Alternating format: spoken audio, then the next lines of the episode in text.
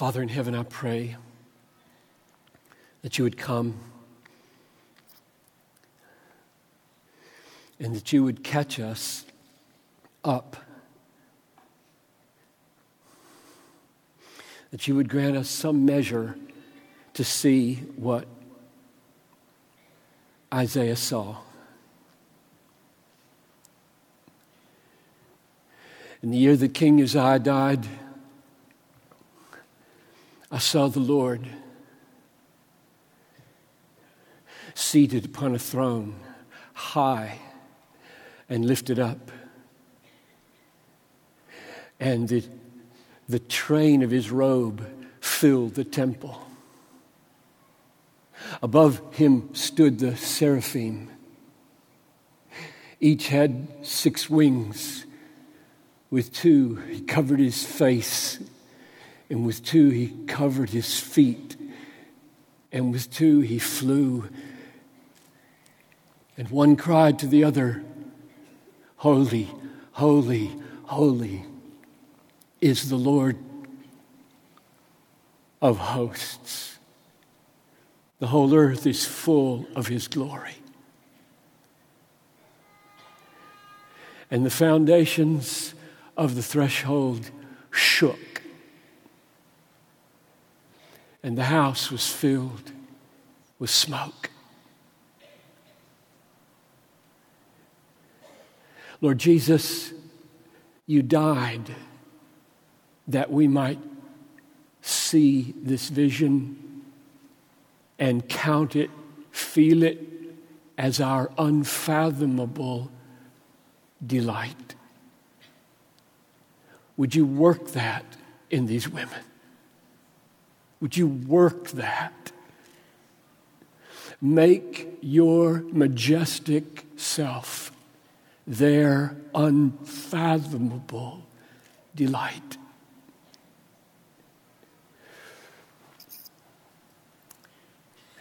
I ask this in Jesus' name. Amen.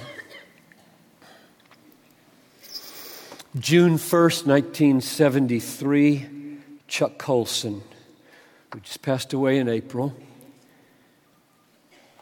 heard the gospel for the first time from Tom Phillips. All the while, Watergate was exploding. He was the special counsel to President Nixon. That night, he said, I cried out to God and found myself drawn irresistibly into his waiting arms. That was the night I gave my life to Jesus Christ and began the greatest adventure of my life. Several years later, Chuck Colson repented of a very inadequate view of God. He said it was a very dry season, and a friend suggested to him that he watch a video cassette series by R.C. Sproul called The Holiness of God. And here's what he wrote By the end of the sixth lecture, I was on my knees, deep in prayer, in awe of God's absolute holiness. It was a life changing experience as I gained a completely new understanding of the holy God I believe in and worship. Now, that has happened to many people a completely new understanding of God. Though already saved with an inadequate view of God. It will happen at this conference. It happened to Job. Do you remember how the book begins? He was blameless and upright, one who feared God turned away from evil. I mean, what more could you want? He, was the best man in the land. And then, because God is merciful, according to James' interpretation of Job, Suffering broke over his life like a tidal wave, and he wrestled with God for chapter after chapter until God speaks to him. Will you even put me in the wrong? Will you condemn me that you may be justified? Have you an arm like God? Can you thunder with a voice like mine? Deck yourself with majesty and dignity. Clothe yourself with glory and splendor. Look on everyone who is proud and bring him low and tread down the wicked where they stand. And Job joined Chuck Colson in a completely new grasp of God. And he said, Therefore, I have uttered what I did not understand, things too wonderful for me, which I did not know. I had heard of thee by the hearing of the ear, but now my eye sees thee, and therefore I despise myself and repent in dust and ashes. It happened to Job. And it happened to Isaiah. After that vision, in verses 1 to 4, and I do invite you to open your Bibles to Isaiah 6 if you haven't already. After that vision in verses 1 to 4, verse 5, and I said, Woe is me, for I am lost. For I am a man of unclean lips, and I dwell in the midst of a people of unclean lips, for my eyes have seen the King, Yahweh of hosts. It happened to me between the ages of 22 and 25, Pasadena, California. A new understanding of God, saved when I was six. A taste for the majesty of God that has never, ever gone away and did not exist in the same way before. And my prayer is that God will do it for you as we look together at this vision. I pray that He will give you a taste for His majesty. I am sorry that so many of you have grown up in homes, unbelieving homes, nominal homes, and you go to churches, some of you, where things are so light-hearted and so glib and so shallow. I'm sorry about that. I would like your life to count for the healing of that silliness. So there is a sense of awe and wonder that is the happiest seriousness in the world. In the year that King Uzziah died, I saw the Lord seated upon a throne, high and lifted up. The train of his robe filled the temple. Above him stood the seraphim. Each had six wings. With two, they covered their face. With two, they covered their feet. With two, they flew, and one cried to the other, Holy, holy, holy is the Lord of hosts. The whole earth is full of his glory. And the foundations of the threshold shook, and the house was filled with smoke.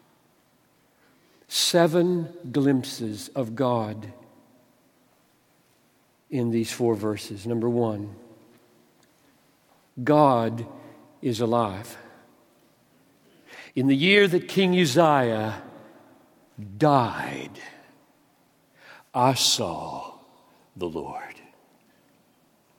The king is dead, God is not.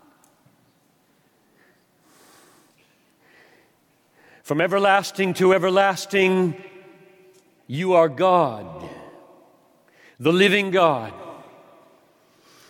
He was alive forever when this universe exploded into existence. He was alive when Socrates drank his poison. He was alive when William Bradford ruled over the Plymouth colony. He was alive in 1966 when Thomas Altizer said, God is dead, and Time magazine absolutely absurdly put it on their front page.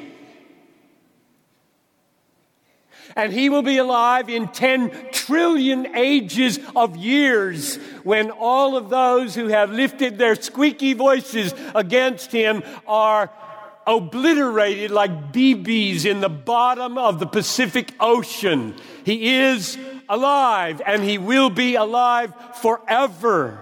All the, all the potentates that are on their little thrones today, in 50 years will be no more in those offices.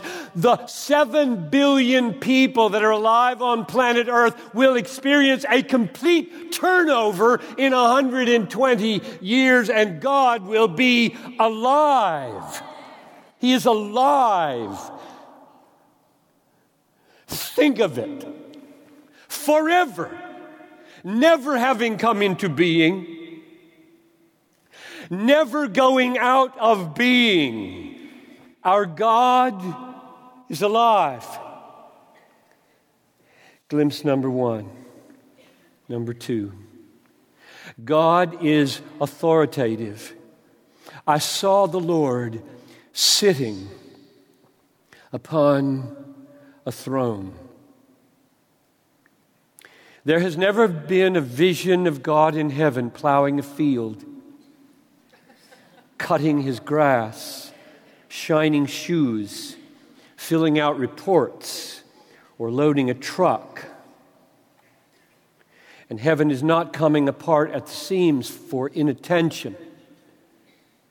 He is sitting in complete composure and on a throne. God is never at wit's end with his heavenly realm, he sits. And he is in complete authority. The throne signifies his right to rule the world. You don't give God authority in your life, he has it. Totally. You can either pretend he doesn't and perish, or you can own it with joy. He has in the universe absolute authority. Sometimes our little vaunted fist shakings need some strong words to be put in their place. And Virginia Stem Owens, who interestingly Tim also quoted, has some very strong words and I will dare to read them. Let us get this one thing straight. God can do anything he damn well pleases, including damn well. and if it pleases him to damn, then it is done ipso facto well.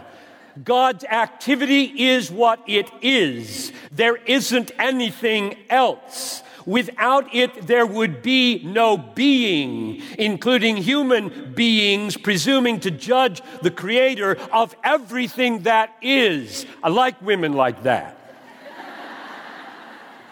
I'm here because I want women like that.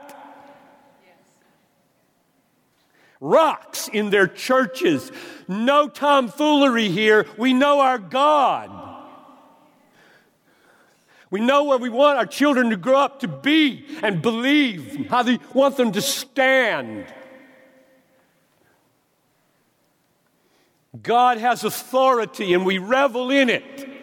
We don't play games with this. We don't question Him. We don't criticize Him. We don't call Him into question or shake our fist at Him. We may weep with utter perplexity if He takes our child, breaks our husband, but we won't rebel against our King. Few things are more humbling. Few things give us a sense of God's majesty like the truth that He is utterly authoritative. He is the Supreme Court of the universe, the legislature, the chief executive officer. Behind him, no appeal. Glimpse number three God is omnipotent. The throne of his authority is not one among many, it is high. I saw the Lord sitting upon a throne, high and lifted up, meaning over every other throne, and thus superior in power superior in authority, superior in rule and control over every other throne. It is high and lifted up. It's not just an authority, it is authority with supremacy of rule, supremacy of power and control. My counsel shall stand, and I will accomplish all my purpose. Isaiah 46 10. He does according to his will in the host of heaven and among the inhabitants of the earth. None can stay his hand or say to him, What are you doing? Daniel 4:35. This omnipotent God, this absolutely authoritative and sovereign omnipotent God is a refuge for holy women who hope in God and experience tsunamis of pain. And I have loved them at my church. I have loved to watch them for 32 years. Get this. Few things give a pastor more pleasure than to watch his people be steadfast in suffering because they have a place to stand. Unshakable, a holy, sovereign, authoritative, good, perplexing God. How many have told me over the years, had we not heard this news, we would have gone insane.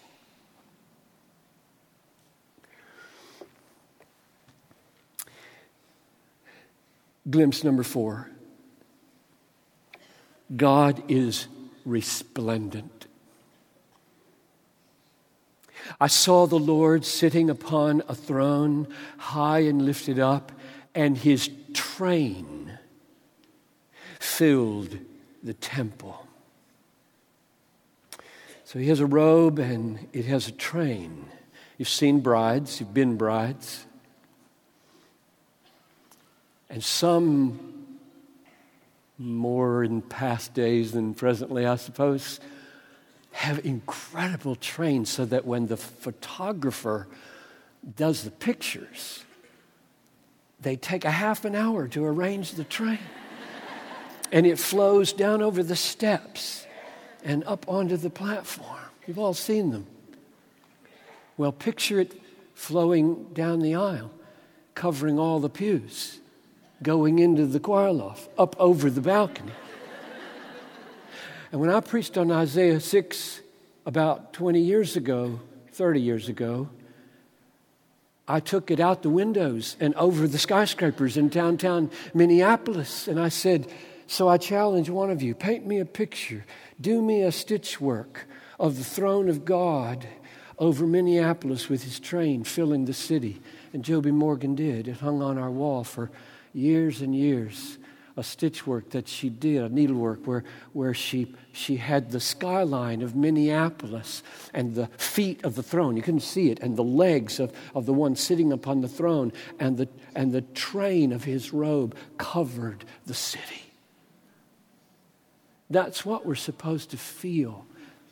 He is resplendent.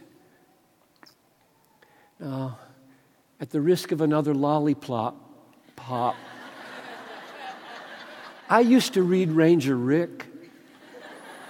You younger people don't even know Ranger Rick. In Ranger Rick, you can worship, even though they're crazy evolutionary. because they show the resplendent nature of God's creativity. For example, this is the one I remember. It just, there are about a thousand different kinds of self illuminating fish at the bottom of the ocean. And some of them have a little dangling lamp hanging out here in front, like this, with a little light at the end of the lamp to attract food into the mouth. And some of them have a little lighted chin right here. And some of them have beacons under their eyes that send out little beams like this. And you wonder, where do they plug this in? Uh, how, how, does, how can light be produced at the bottom of the ocean without any batteries? And why didn't the Lord just make one of those instead of a thousand? Because He is lavish in His beauty, lavish in His creativity, and lavish in His splendor. He is resplendent. Glimpse number five God is revered. Above him stood the seraphim. Each had six wings. With two he covered his face, and with two he covered his feet, and with two he flew. No one knows who these beings are. They never show up again in the Bible under this name.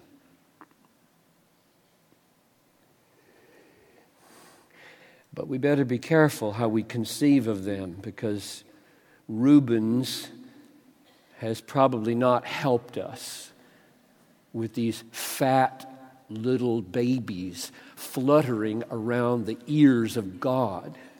It wasn't like that. And I know it wasn't because when one of them spoke, the foundations of the universe shook. That's quite a voice. It didn't come out of a little fat Cupid's mouth.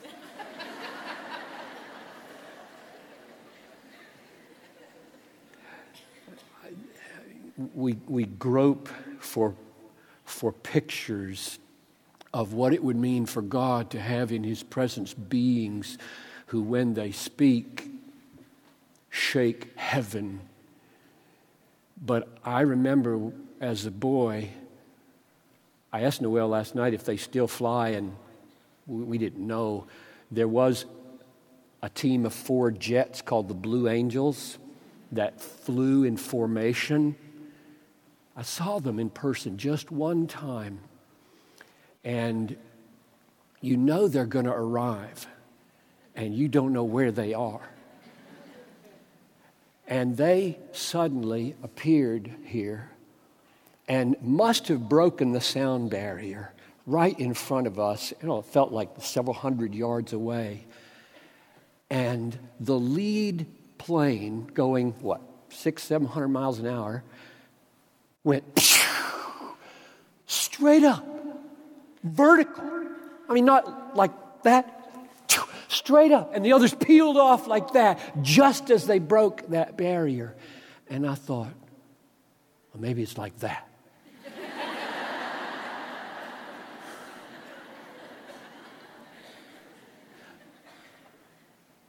But the point is, these magnificent creatures cannot look directly upon God. They take their wings and they cover their face. And the shame now, these are sinless beings, they've never fallen. And they're ashamed of their feet before this God. So they can't see him straight on, and they've got to cover their feet, and they're going to keep moving around him. God is revered.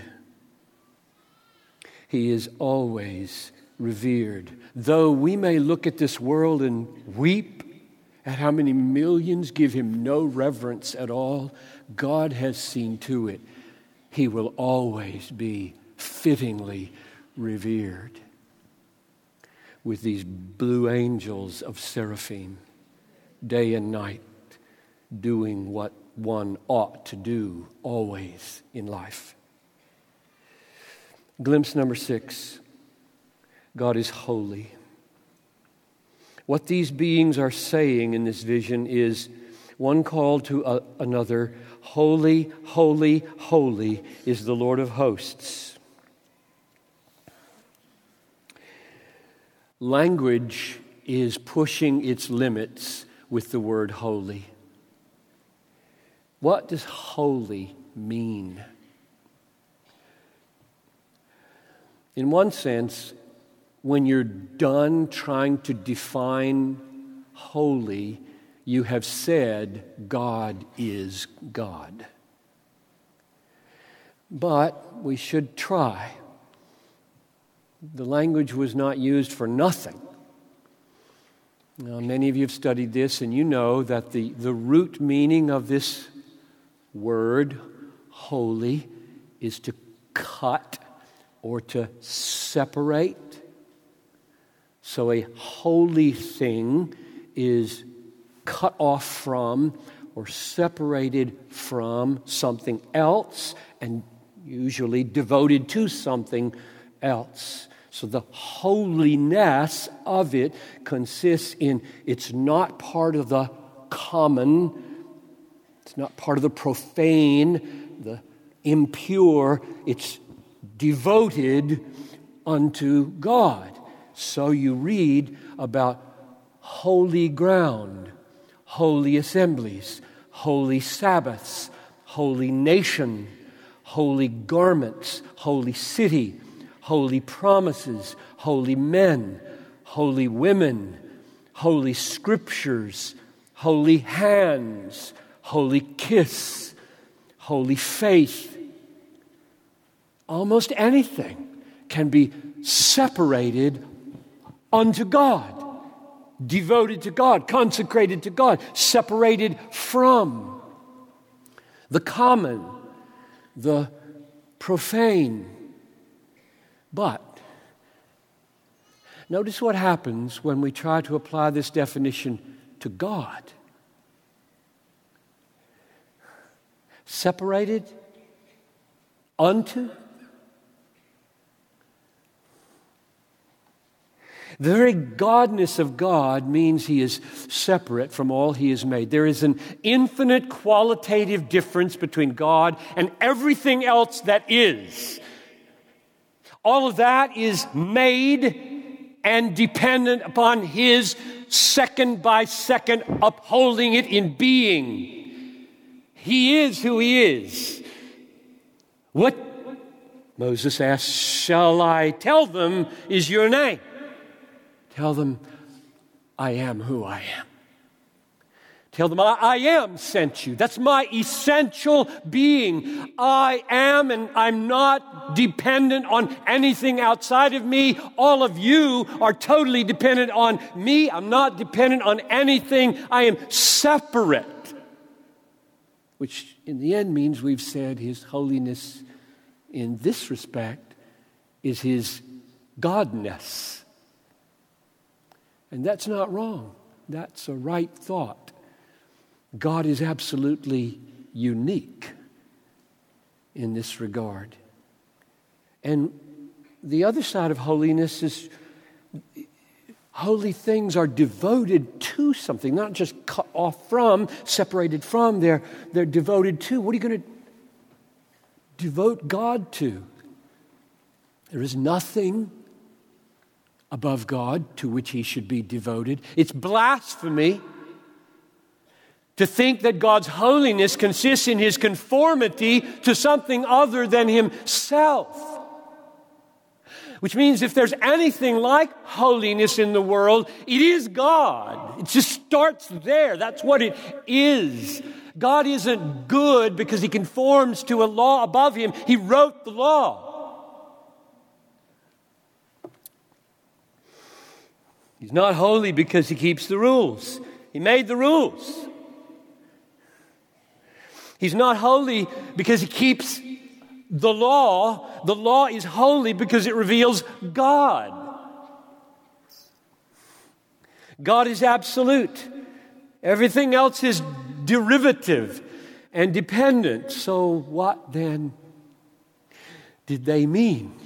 Holy, holy, holy. Thrice holy. I think they meant, doing my best with language, His holiness is His utterly unique, one of a kind, sui generis, in a class by Himself, pure essence, which therefore has infinite value. The more rare a diamond is, the more value it has. And if there's only one of this kind, it's valuable. Just read in the news yesterday that one of George Washington's books sold for $9 million. Now, why would that be? There was only one of those. There'll never be another one. You can't duplicate it. It's got his handwriting in it. God is infinitely valuable determining the value and the goodness and the truth of everything else. I can't think of anything that would have a greater impact in your life than for you to believe that. The most important value in the universe is not you and not your family and not seven billion human beings and not billions upon billions of galaxies. They are, we are as nothing, a drop in the bucket compared to the value of God. And the main problem in the world is the failure to feel that. God is infinitely valuable. He has infinite worth. All other value has value in proportion to its reflection of His value. It changes everything, absolutely everything. Chuck Colson waking up to a wholly new experience of God and a taste for his majesty. Job waking up, Isaiah waking up, the 23 year old John Piper waking up and experiencing a Copernican revolution where the value, the supremacy, the majesty of God goes square to the center of everything.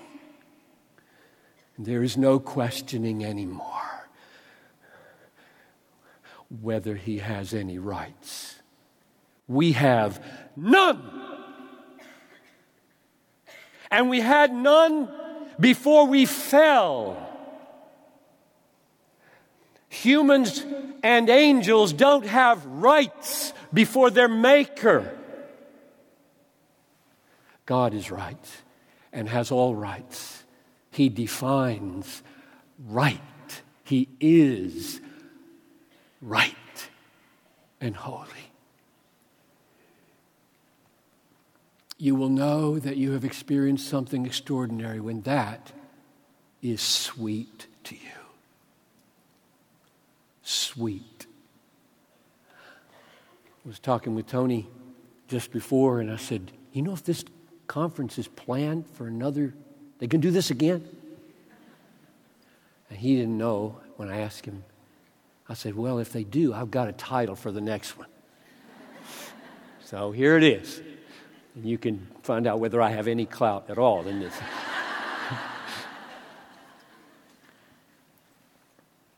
the sovereignty of God and the sweetness of our Savior. That's my title for 2014. No pressure, no pressure. it's just, I'm, I'm saying it here because I know when we speak of holiness, it feels very far away, very distant, very unexperienceable. And I'm just saying, yet you haven't gotten there yet. It is sweet. And I'll try to make plain why in just a moment. One more glimpse. God is glorious. We said He's holy, and now the last glimpse is God is glorious.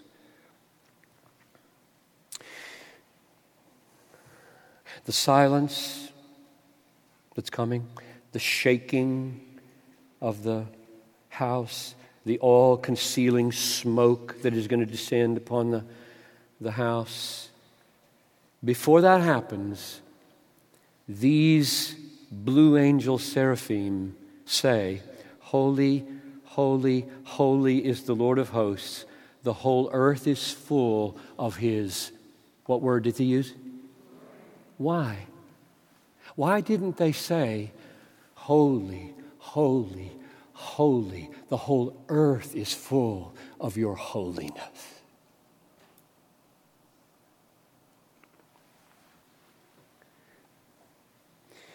Because, this is my best effort to understand, the glory of God in God's mind and Isaiah's mind, and most places in Scripture, I believe, is the manifestation of the holiness of God. God's holiness, his, his incomparable perfections, his intrinsic, infinite worth, when that goes public, when that goes on display, it's called in the Bible the glory of God. God is glorious means God's holiness has gone public. His glory is the open revelation of the secret of his holiness. Here's Leviticus 10:3. I will show you myself I will show myself holy among those who are near me, and before all the people I will be glorified. Interesting. I will show them my holiness, and their response, glorious. Because in the move from the intrinsic, infinite, eternal worth and perfection and purity and transcendent wonder of God, in the movement out, what we see is the radiance of God, and that's called glory in the Bible. The glory of God is the radiance of His holiness. When God shows Himself holy, we see glory. The holiness of God is concealed glory, and the glory of God is revealed holiness. Now, end of my seven glimpses. Last question. What does all of that have to do with Jesus Christ? Incarnate Son of Man, co eternal with the Father. In the beginning was the Word, and the Word was with God, and the Word was this God.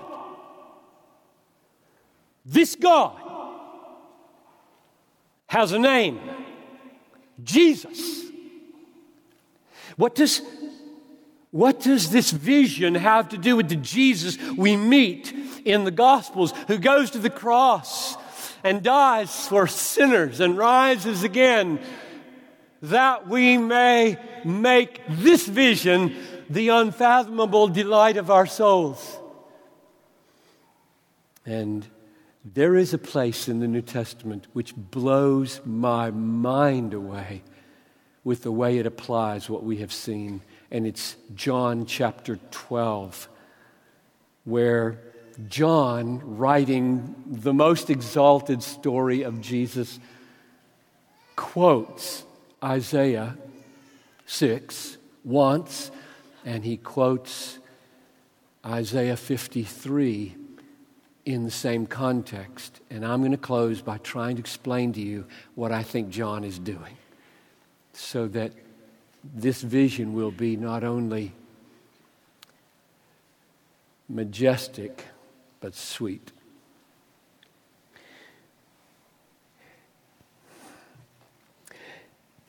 In verse 10 of Isaiah 6, Isaiah realizes he must take this vision and preach it with very bleak effect.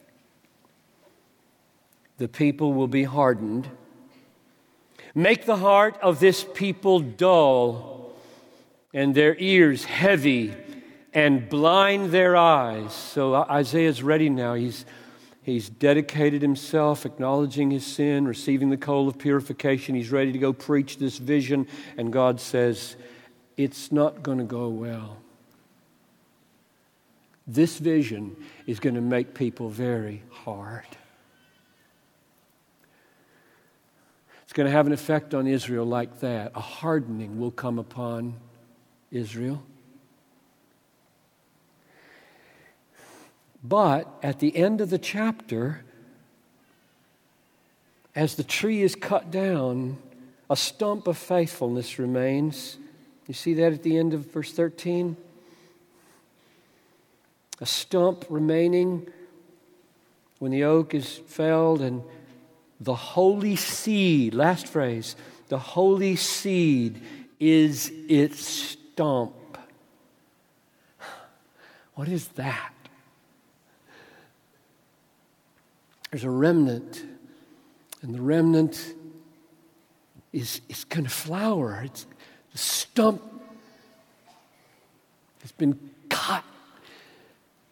But something is going to happen. And when you get to chapter 53, which you know so well, what do you see? I think you see the seed the suffering servant, despised and rejected by man, a man of sorrows and acquainted with grief.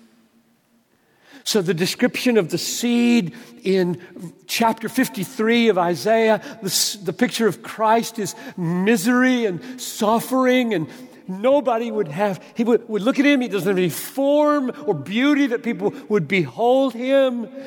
And so that chapter begins also with the bleak, who has believed our report? So you got bleakness in chapter 6. Nobody's going to hear this exalted vision. You got bleakness in chapter 53. People aren't going to hear this suffering servant who lays down his life and takes the sins of Israel upon himself like a slaughtered sheep. They're not going to listen. And in the Gospel of John, Jesus' public ministry ends at the end of chapter 12. And the rest is all about his talking to his disciples and dying. And as that chapter 12 draws the public ministry of Jesus to a close, John has to explain why haven't they believed? Why has there been such a hardness in Israel? Why is Jesus being rejected for who he is by the very leaders that he came to bring the kingdom to? And he uses Isaiah to answer his question. And he doesn't just use the verse 10 of chapter 6, which we would expect him to. He uses verse 1 of chapter 53.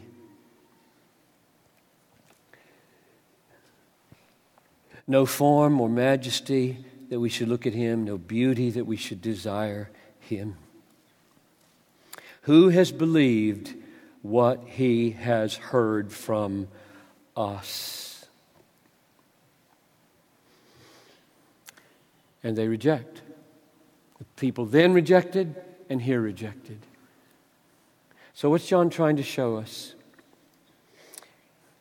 He's trying to show us that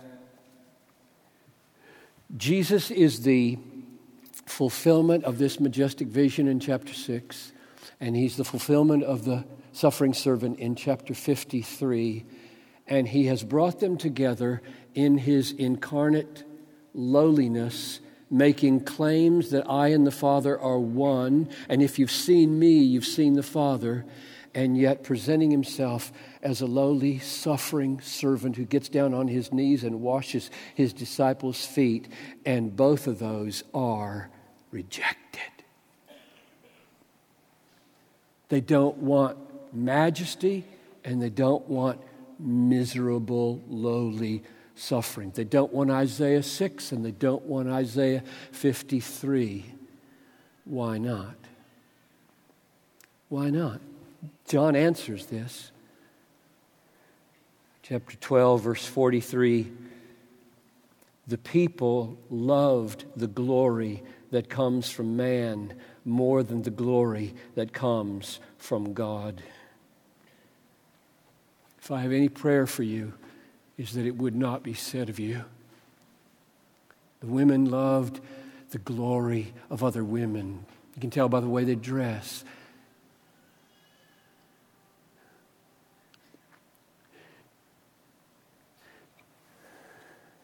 They loved the glory of man more than the glory of God.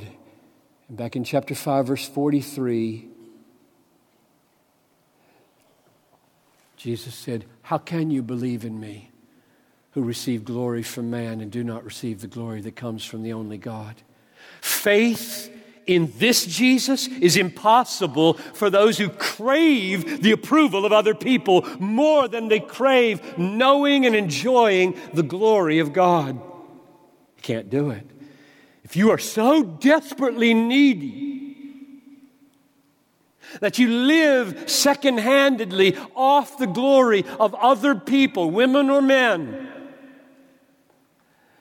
you will look at this vision and it will repulse you and you will look at the miserable, lowly serving Jesus, and it will repulse you because both of them take your glory away.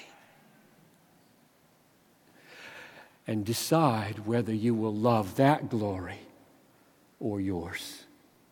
That's, that's the answer John gives to why in Isaiah's day and his day, and I would say our day, people don't love Isaiah 6 or Isaiah 53. They don't want an authoritative God over them, and they don't want a suffering Savior that might imply they would have to take up their cross, follow Him, and get on their knees and wash somebody's feet. They don't want either, and Jesus was both. Which leaves one last observation was the reason Jesus was rejected ultimately the sin of man? Or was it the plan of God? The Son of Man came not to be served, but to give his life as a ransom for many. That's why he came. That's why the Trinity agreed with one another. The time is full, son. Go do this great work of dying for our people. Which means you will be rejected. That's the way it's going to go. We wrote the book that way. There are no detours between God's plan and God's accomplishment. There are no wasted centuries. Every byway has a meaning. No suffering is without meaning, and no rebellion is without meaning. Will Israel be thrown away? Because they rejected their Messiah, because this hardening came upon Israel. Will they be thrown away? This long covenant people. And Paul answers no.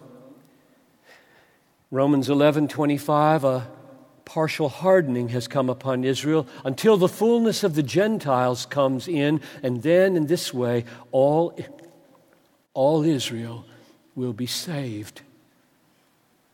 The nation will one day turn to her Messiah. So Romans 11:31 says, "So Israel too has been disobedient, rejecting the God of Isaiah 6, rejecting the God of Isaiah 53, rejecting the Jesus who embodied both so humbly, so magnificently, so sweetly for us." So Israel too has been disobedient in order that mercy might be shown to you Gentiles. They also now through the mercy shown to you, will be shown mercy. God isn't done with Israel or the nations. Things are right on schedule. Which led Paul to end like this, and so I'm going to end like this. You know how he ended.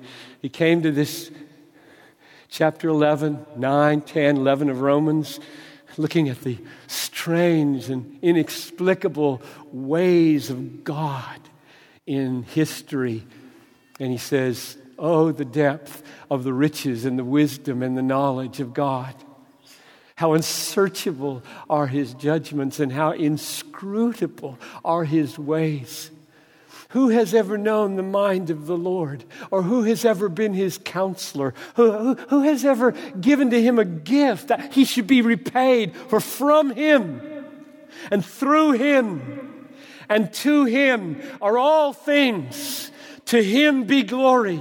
Yes, glory forever and ever. Father, I pray that before this conference is over, a Chuck Colson moment, a Job moment, an Isaiah 6 moment, a John Piper 1971 moment would be given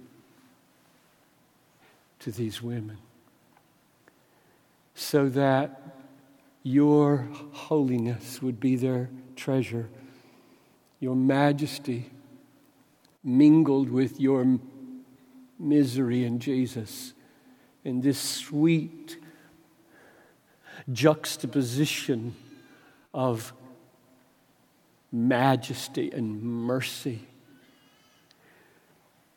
would become their refuge when the tidal wave breaks over their lives, which it will. Make them strong with the strength of this vision, I pray. In Jesus' name, amen.